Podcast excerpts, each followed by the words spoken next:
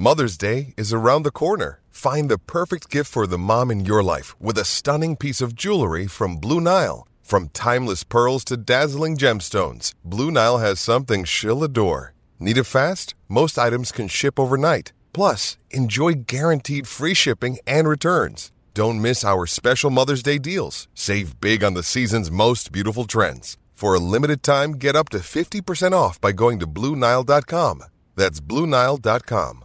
Want to witness the world's biggest football game? Head to iCanWin.com.au, predict Australia's score with a crystal ball, and it could be you and a friend at the FIFA World Cup Qatar 2022 semi finals, all thanks to McDonald's. Maccas, together and loving it. TNC's apply. Welcome back to Stumps. Jordan Canellis and Bryce McGain with you, talking all things cricket, talking all things Australia and New Zealand, and also looking towards the Big Bash tonight, which uh, brings us the grand final rematch from last season, one of the most memorable grand finals that we've had through the first eight seasons of uh, the BBL. It's under different circumstances this time. It won't be, well, who knows? It might be as competitive, but the Renegades certainly need to get a wriggle on after a very sluggish start to the season. Dan Cherny from The Age is at the G. He'll be there covering the game tonight in Melbourne. He's joining us now on Stumps. Hello, Dan. How are you? Uh, good to be with you, Jordan. Bryce, Happy New Year. Happy New Year to you too. Um, firstly, before we get into the BBL, just your thoughts, I suppose. You watch a lot of cricket. Your thoughts on the Australia New Zealand series so far and what we've seen so far through the first uh, two days in Sydney? Uh, well, I suppose it's, it's not. What is there to say? It's been uh, very one-sided, hasn't it? Uh, the Aussies just completely dominant. Um, a little bit of resistance at last shown by New Zealand with the bat um, late this afternoon, but um, too little, too late. Uh, I think as Gerard Whateley put it on um, SEN the other day, sort of all manner of calamity has befallen New Zealand. It's, it's sort of the, the nature. It's it's uh, sort of the, the ch- checking every box on what, what can go wrong on an Australian tour. You know, illness and injury. Well, yeah, I mean, it, it, you love it. It's it's it's, it's it is sort of um, uh, a bit of black humour, but it, it is like that. Um, you get um, you know illness and injury and lack of form and just um, guys just not not um, adjusting to the conditions and sort of arriving too late, not having a tour match, sort of leaves you on the back foot. Um, you know, selection controversies even yesterday with Southee and Henry. Um, you know, the replacements you know, um, guys coming back, you know, Jeet going to be recalled after being dropped and then getting sick. So it's just been, you know, calling over Will Somerville um, for uh, to, to play. It is um, at his home, his sort of old home ground. It's uh, it's been very one-sided, but I think Australia's um, Australia barely put a foot wrong. Uh, you know, if, if and especially given Steve Smith hasn't dominated. I mean, he's, he's probably been edged in his battle by um, with with Neil Wagner. He's been probably the one who's been just about the one shining light for New Zealand. But you know, a couple of good batting efforts here and there. But um, it's, uh, it's it's been um, you know, that's that's made Australia's performance all the more remarkable. And obviously, um, Marnus Labuschagne, I think you know it's, it's just uh, it, it, we run out of superlatives, don't we? It's just extraordinary to think um, how this guy's going, and now that he, um, he's moved ahead of ahead of Smith, um, the all-time Australian Test averages, he just couldn't have wouldn't have picked it in a million years. But uh, here we are, January fourth, two thousand twenty, and uh, Marnus Labuschagne stands behind uh, Don Bradman. It's incredible, isn't it? He just can't stop making runs. We, we started that at the beginning of the show. It's quite incredible, Dan. But look, the Australian team looked pretty complete. It, it's uh, probably six months ago, we were a bit unsure about where we stood just before the Ashes. What's our best team? We're not too sure, but we've really given opportunity to players like Marnus, and then our bowling attack is, is, is world class. It's as good as it gets.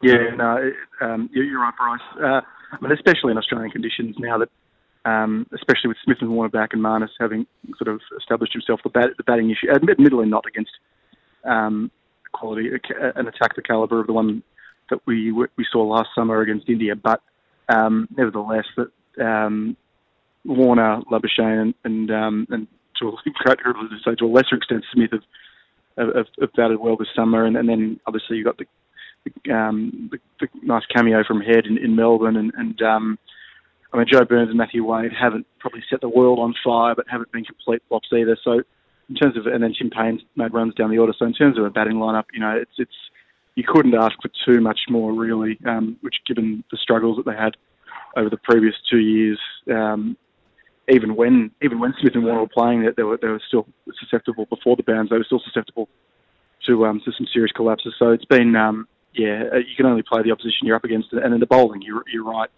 Um, I mean, the way Mitchell Starc's bounced back from his his uh, difficult time in England. Um, Pat Cummins clearly just outstanding. Um, Josh Hazlewood very very solid, and, and, you know then he goes down and you get a, a fresh James Pattinson who, comes and fires up in Melbourne, and um, and Nathan Lyon all the while sort of just sort of flying under the radar. Australia's greatest ever. Uh, ever off spinner. So um, no, there's there's not much to complain about really from an Australian perspective. They've uh, they've barely put a foot, foot wrong all summer, and uh, you know there'll be bigger tests to come. But you can only beat who you're playing. And New Zealand came here as the second ranked test nation in the world, and and uh, truth be told, they've been pantsed. Yeah, there's no doubt about that. Look, the, the bit of a break for the Test matches. Uh, our next Test series is in June, I believe, uh, against Bangladesh. Is that right? Yes, I think that's that's correct. Uh, yeah. The, a couple a couple of tests in Bangladesh where the, they uh, Australia did oh. actually play not that not that long ago, just uh, less than it'll be less than three years between those series. It was just one of the quirks of the of the various future tours programs. I think sort of one was one was towards the end of the of the last FTP when Australia hadn't actually played in Bangladesh for 11 years before that, and then um, they've had one series cancelled because of security concerns, and then um, they're coming back there in, inside three years. But uh, the, the, last, I was fortunate enough actually to cover that series in Bangladesh in 2017. It was one of, it was really floated probably a bit under the radar, given it was um, in August and, and around uh, footy, uh, late, you know, footy season and, and, heading into the finals. But it was a grouping test series, uh, one all. Uh, Australia lost a classic test in, in Dhaka and then, then bounced back in Chittagong in, um, in a match in which the Aussies played in really um, extremely adverse conditions, uh, you know, oppressive heat. So uh, I think it'll be a good test. Uh, obviously, Bangladesh hurt by the, the 12 month suspension to Shakib Al Hasan, which is um, which does you know is, is, a huge dent to their chance to their chances. But um, yeah, I mean we've got a little while to worry about yeah. that, and I suppose the, it'll be interesting to see how much. From a selection perspective, whether they go back to whether a guy like Burns, maybe to a lesser extent Wade, think the other four are, clearly locked in. But I think Burns and Wade, in, in terms of the top six, probably the two that are most vulnerable. And have they done enough on the basis of their international form? All they need to make compelling cases still in the back half of the Shield season and over over and above some of the some of the challenges for their test spots.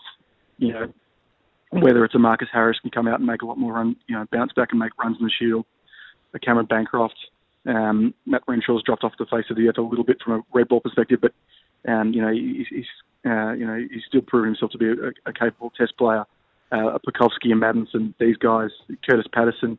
Um, it's hard to believe it's you know less than 12 months since he burst onto the test scene so well. So, um, look, they're probably good issues for Australia to have. And then you've got you know whether they the all rounders, um, whether it's a Mitch Marsh who, if he can get fit again, does, does he and an Ashton Agar perhaps are they in the frame? Uh, and then obviously they're going to look at Swepson. You'd imagine will almost certainly go on that tour, and I'd imagine they'll probably take a third spinner as well with Agar probably in the box seat there as the spinning all rounder. Hey, Dan, uh, you're at the MCG for the Big Bash clash tonight between the Stars and the Renegades. You wrote a story uh, in the Age yesterday, which uh, went around on the uh, on the Fairfax websites about the uh, the new world of, of Victorian cricket and how the um, the ownership structure of uh, of the Stars and the Renegades, pretty much from the start of the Big Bash, was different to how they did it over in up in Sydney with their two teams up there. Um, tell us a bit about the, the premise of, of the story and, and sort of what you mean about the the, the, the difference now and, and how the, the rivalry is a bit different, or how it's grown, I suppose, between the Stars and the Renegades? Yeah, it, um, it's a bit of a backroom sort of story. Um, it's, it's not one that, um, you know, for people who just sort of drift in and out of the, of the Big Bash um, when it comes around, would probably be um, too across or necessarily care that much about. Um, but uh, it, it, happened in May. Again, it sort of again floated under the radar in Melbourne because it was uh, against the backdrop of uh, a the Cricket World Cup was happening in England, so all sort of the world's cricket eyes were set there. Plus, obviously, you had the, the footy season going on, which obviously takes up a lot of attention there. But the Cricket Victoria, um, they uh, they got rid of both clubs' um, boards, the Stars and the Renegades, and the C- and the respective CEOs, Clint Cooper from the Stars and Stuart Coventry from the Renegades, um, and brought them back, brought the uh, power sort of back in house. Um, so the, the, the uh, ultimately the Cricket Victoria's board now runs both clubs. Uh, and um, there, there, are no CEOs for either team. You've got a you've got internal heads, Cricket Victoria, who oversee both teams from a, a from a cricket operations perspective and, and b from a commercial and marketing perspective, and then and then it sort of goes down towards um, cricket. Uh, you know, there are cricket operations staff staffs at both uh, at um, staff at both clubs, uh, coaches, list managers, assistant coaches, uh, you know, physios, etc. So uh, it's it's one that sort of um, got people talking quite a bit in cricket circles, um, particularly Victorian cricket circles. Uh, fair to say that the views um, from people I've been speaking to, that they're mixed. Um, some have seen it as a breath of fresh air, perhaps just to take away a little bit of the um, the pressure that might come from boards. Um, uh, has, has, probably helped a little bit. Um, around, certainly, there's one view that might have helped early days um, uh, for, for, some of the cricket staff, but then by the same token, um, the delineation of responsibility um, perhaps not as clear as it had been. Um, staff a bit more stretched. So, I mean, you had the high-profile people like Eddie McGuire and Jason Dunstall who've been the respective uh, chairmen of, of, of, chairs of their clubs. So um, these are pretty high-powered people who are no longer involved. Um, the proof will be in the pudding, really, but uh, it, it's sort of it makes for a, a, sort of interesting backdrop ahead of tonight's match, which obviously, as you touched on, at, at um, not long just, just earlier, comes as the first meeting between the clubs since last summer's extraordinary final, which um, really I, I, I dare say it's one of the most amazing, probably the most amazing sports match I've, I've ever seen. it was quite um, amazing, wasn't it? The the, the, the yeah. Stars had it all in the bag, and then suddenly the Renegades from nowhere. Yeah, no, you're right, Bryce. It was sort of in, in really in oh, half an hour or even less, just completely flipped on its head. It was about the space of five overs. Um, Stars, you know, they were none down for uh, top of my head, it was about none for 90, chasing 145 or something like that, and um, but they weren't quite going at a, at a, a clip that, they had completely had it in the bag, uh, or sort of legislated against a collapse. Um, still, you no one no one could have seen it coming really, and then suddenly one wicket fell, two wickets fell, and, and the Stars fell on the hole, and by the end the Renegades almost did it easily. So the um, Rene- they, they run, run quite comfortably. Yeah, the the Renegades this season though, a different coach, uh, and it's been a real challenge uh, for Michael Klinger. Uh, starting his coaching career with the Renegades, coaching the, the former champions, and they, they're yet to have a win. Uh, what does it look like for tonight? Because the Stars are on top. It's top versus bottom, and uh, it's a real challenge for the Renegades. It's do or die now. Yeah, no, it's a, it's a, it's a pretty fair assessment, Bryce. I mean, he's a little bit of a hiding to nothing, I suppose you could say. Um, Michael Klinger, when you when you take over as the coach of the the defending champions, there's there's, there's not much improvement to, left to go. You know, the only way go, the only way is, is down, I suppose, in some respect, or, or obviously stay at the top. But uh, he, um, I mean, he, he surely wouldn't have anticipated such a dramatic fall to lose five in a row. Um, and they are um, they're in all all sorts the renegades. I mean, they haven't been they haven't been completely smashed, uh, which is um, probably a, a, good sign. It's not like they're absolutely being you know, pummeled every game they play, but as Aaron Finch said after the loss to the Sydney Sixers uh, yep. on Thursday night at, at Marvel Stadium, they um, they're just losing in two or three overs a match, and some of the moments that sort of came off last year, I feel are just not not coming off this year. I think those, um, I mean, the guys aren't going on with school. It's, um, you know, Finch himself has made a couple of 50s. Shaun Marsh made a 50 against the Scorchers, but they're not going on with it. Uh, you know, drop catches, missed runouts, little, you know, little missed fields.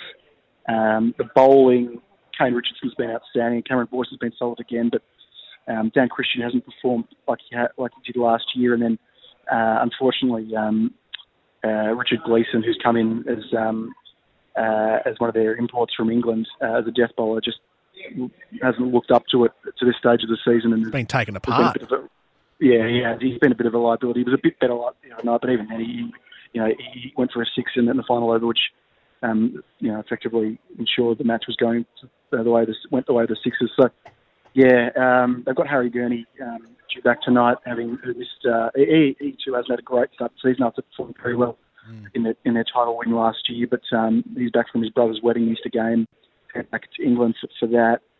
Uh, but yeah, I mean, time is, is running out for them. They're they're 0 and 5. They're helped by the fact that a the season goes for 14 games now, like it did last year's second season of that full home and away campaign, and also the fact that there are now five teams out of eight that make the finals. So there is a little bit more breathing space, and they could probably sneak in with, say, six wins and, and, a, and a moderate uh, net run rate would probably do it. So they probably need to win at least six of their last nine, which is not completely impossible. And there's, uh, there's enough talent in that team, but they are going to lose Finch and Kane Richardson to um, international duties, and, and then uh, also a couple of guys um, who haven't been playing uh, uh, to, to be fair, in um, Fraser McGurk and, and um, Mackenzie Harvey to Australian under 19 duties. So uh, they're they're up against it, the Renegades, and uh, yeah, they arrive here against the Stars team. It's um, it's flying, as you said, top of the table. Lost just lost just the one game. Um, it's very well balanced. Uh, spoiled for Richard, you know, spoiled for choice. You know, they, they, they're able to leave out the, the red hot Haris Rauf um, to bring back Sandeep Lamichhane. Um, so that they're they're going great guns for Stars, and uh, you know nothing will, um, will avenge for last.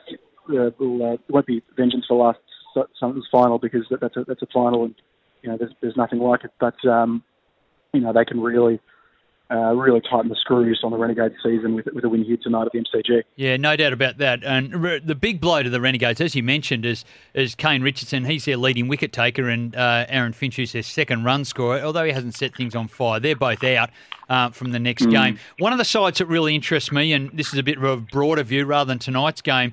Brisbane Heat, they just seem to be finding a bit of touch. They they belted the ball around the park down uh, in Tassie last night, and they looked to found their mojo on the back of a Darren Lehmann spray, I understand. Uh, but with someone like an AB de Villiers coming back into that lineup, suddenly things look very, very different. Yeah, I mean, they're such a hot and cold team, the Heat, and they really have been for a few years now. Um, their best is sort of is unstoppable. I mean, there's such firepower, would we know at the top of the order. Um, I mean, when, when they had Brendon McCullum, but you know now, now they've obviously Chris Lynn, um, you know, Ben Cutting, Max Bryant, uh, and the like, and, and um, Tom Banton, who's coming from England, has, shown a bit of that. He's going to be replaced by de Villiers, but um, there is a, heap of heap of talent there uh, when it all comes together. But um, their worst, as we saw the other night on the Gold Coast, is very poor. So the challenge for them, as it has been for a while now, will be string some consistent performances together. But, but that is sort of the nature of this Big Bash. Um, there is, is quite a you know 2020 cricket uh, can be erratic. The salary cap means that the, the talent is very evenly spread across the teams. Um, it probably says it all. The Renegades, who are the reigning champions, are, are, at the bottom of the table team uh, this year with, without much having changed. Uh, and really, you know, it's not like they were absolutely blowing teams off the park last year. So that they were getting by in a lot of close games and, and um, sort of scrapping their way to wins on the back of bits and pieces performances of the Renegades. So uh, the, the, broader point is that it is a very even competition. There's, there's not much between any of the teams, and I, I, think it's still very, very much wide open. The Heat, um, because of their firepower, that they'd have to be, um, you know, considered, um, and they're not going to lose Lynn, who's not in the Australian um, white ball setup anymore. Uh, they're going to keep him, so they'll be dangerous, and they've got they'll get James Pattinson as well. So um, they uh, they're a team team clearly to watch, but um, uh, not necessarily any more than, than, than half a dozen other teams because, um, yeah, as I said, it is you can probably really throw a blanket mm. over over most of this competition. Dan, thank you very much for joining us uh, this evening on Stumps. We'll talk to you very soon again, I'm sure, throughout the uh, rest of the cricket and Big Bash season. Enjoy the derby tonight at the G. Pleasure, guys. Have a good one. Cheers, Dan. Dan Cherny there from the Age in Melbourne, uh, getting ready to cover the Stars v Renegades grand final clash, the first time these sides meet in this Big Bash season. This is Stumps, Jordan Canellis and Bryce McGain with you. Off the back of that, we'll chat a bit about the Big Bash up next and the uh, some of the controversy from during the week about Haris Rauf in, in the uh, game the other day against the Sydney Thunder, as well as some other fascinating cricket topics that were raised throughout the week. Stumps returns next. Want to witness the world's biggest football game? Head to iCanWin.com.au, predict Australia's score with a crystal ball, and it could be you and a friend at the FIFA World Cup Qatar 2022 semi finals, all thanks to McDonald's. Maccas, together and loving it. TNCs apply.